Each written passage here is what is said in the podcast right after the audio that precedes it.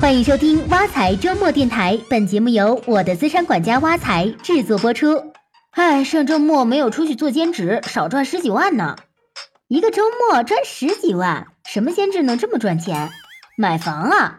最近的房价涨得实在太快，一天一个价。这不，原本已经签了卖房合同的房东都后悔不想卖了。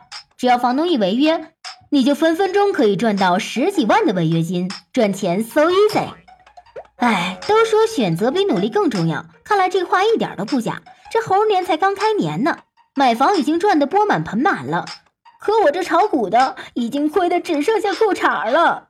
据说啊，就今年一月和二月这两个月，A 股股民人均亏损二十六万。我偷偷看了我的账户，这数据一点不假。如果上天再给我一次重新选择的机会，我一定会弃股买房。好了好了，不要再空想了。这世上哪来的如果？再说买房也未必就是一本万利的买卖，买房被套损失惨重的例子也多的是。日本、香港都是很好的案例。日本的房价在二战以后就一直上涨，到一九九一年的时候，完全可以用疯狂来形容。不过从这疯狂的顶峰以后，日本的房价就开始下跌。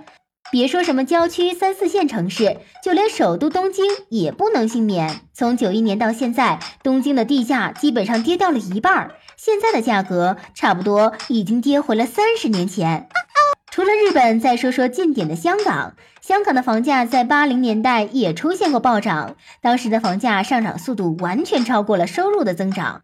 到了九七年，香港居民差不多得用百分之七十的收入来供房。可是谁又能想到，房价在九七年的顶峰过后就开始暴跌，差不多一年的时间就迅速跌掉一半，这损失也是相当惨重的。所以不能因为北上广深的房价大涨，北京十一点四平米的学区房卖到五百三十万就失去理智。嗯，听着这么恐怖。不过我现在最想知道的是，我现在要不要去买套房？这个问题只能问你自己了。不过从比较理性的角度讲，如果你是刚需，那买房的必要性就相对比较大。但如果是投资，就要看你的投资实力了。都说入市有风险，这和炒股是一个道理的。刚需买房嘛，一般都是不喜欢租房的。都说买股票的时候永远买不到最低点，那买房也没办法预测到未来的最低价。所以，如果你觉得现在的房价在你的能力范围内，还贷压力也能承受，那你想买就买呗。不过从理财的角度讲，合理的房贷支出最好控制在家庭收入的百分之三十，最高也不能超过家庭收入的百分之四十，否则就会影响家庭的基本生活。但如果你买房是为了投资，那就要仔细权衡了。你可以多问自己几个问题：我买房的城市人口是净增长的吗？城市的经济状况怎么样？未来房价上涨可能性大吗？如果未来房价低于现在买的价格，我心理上能承受吗？万一房价下跌，会影响我现在的生活水平吗？如果我买了房，把房子租出去，租金回报率怎么样？如果我不买房，我还有其他的投资渠道吗？投资房产和投资其他渠道，哪个方式收益更大呢？虽然问题有点多，不过要真是把这些问题都想清楚了，就知道该不该投资买房了。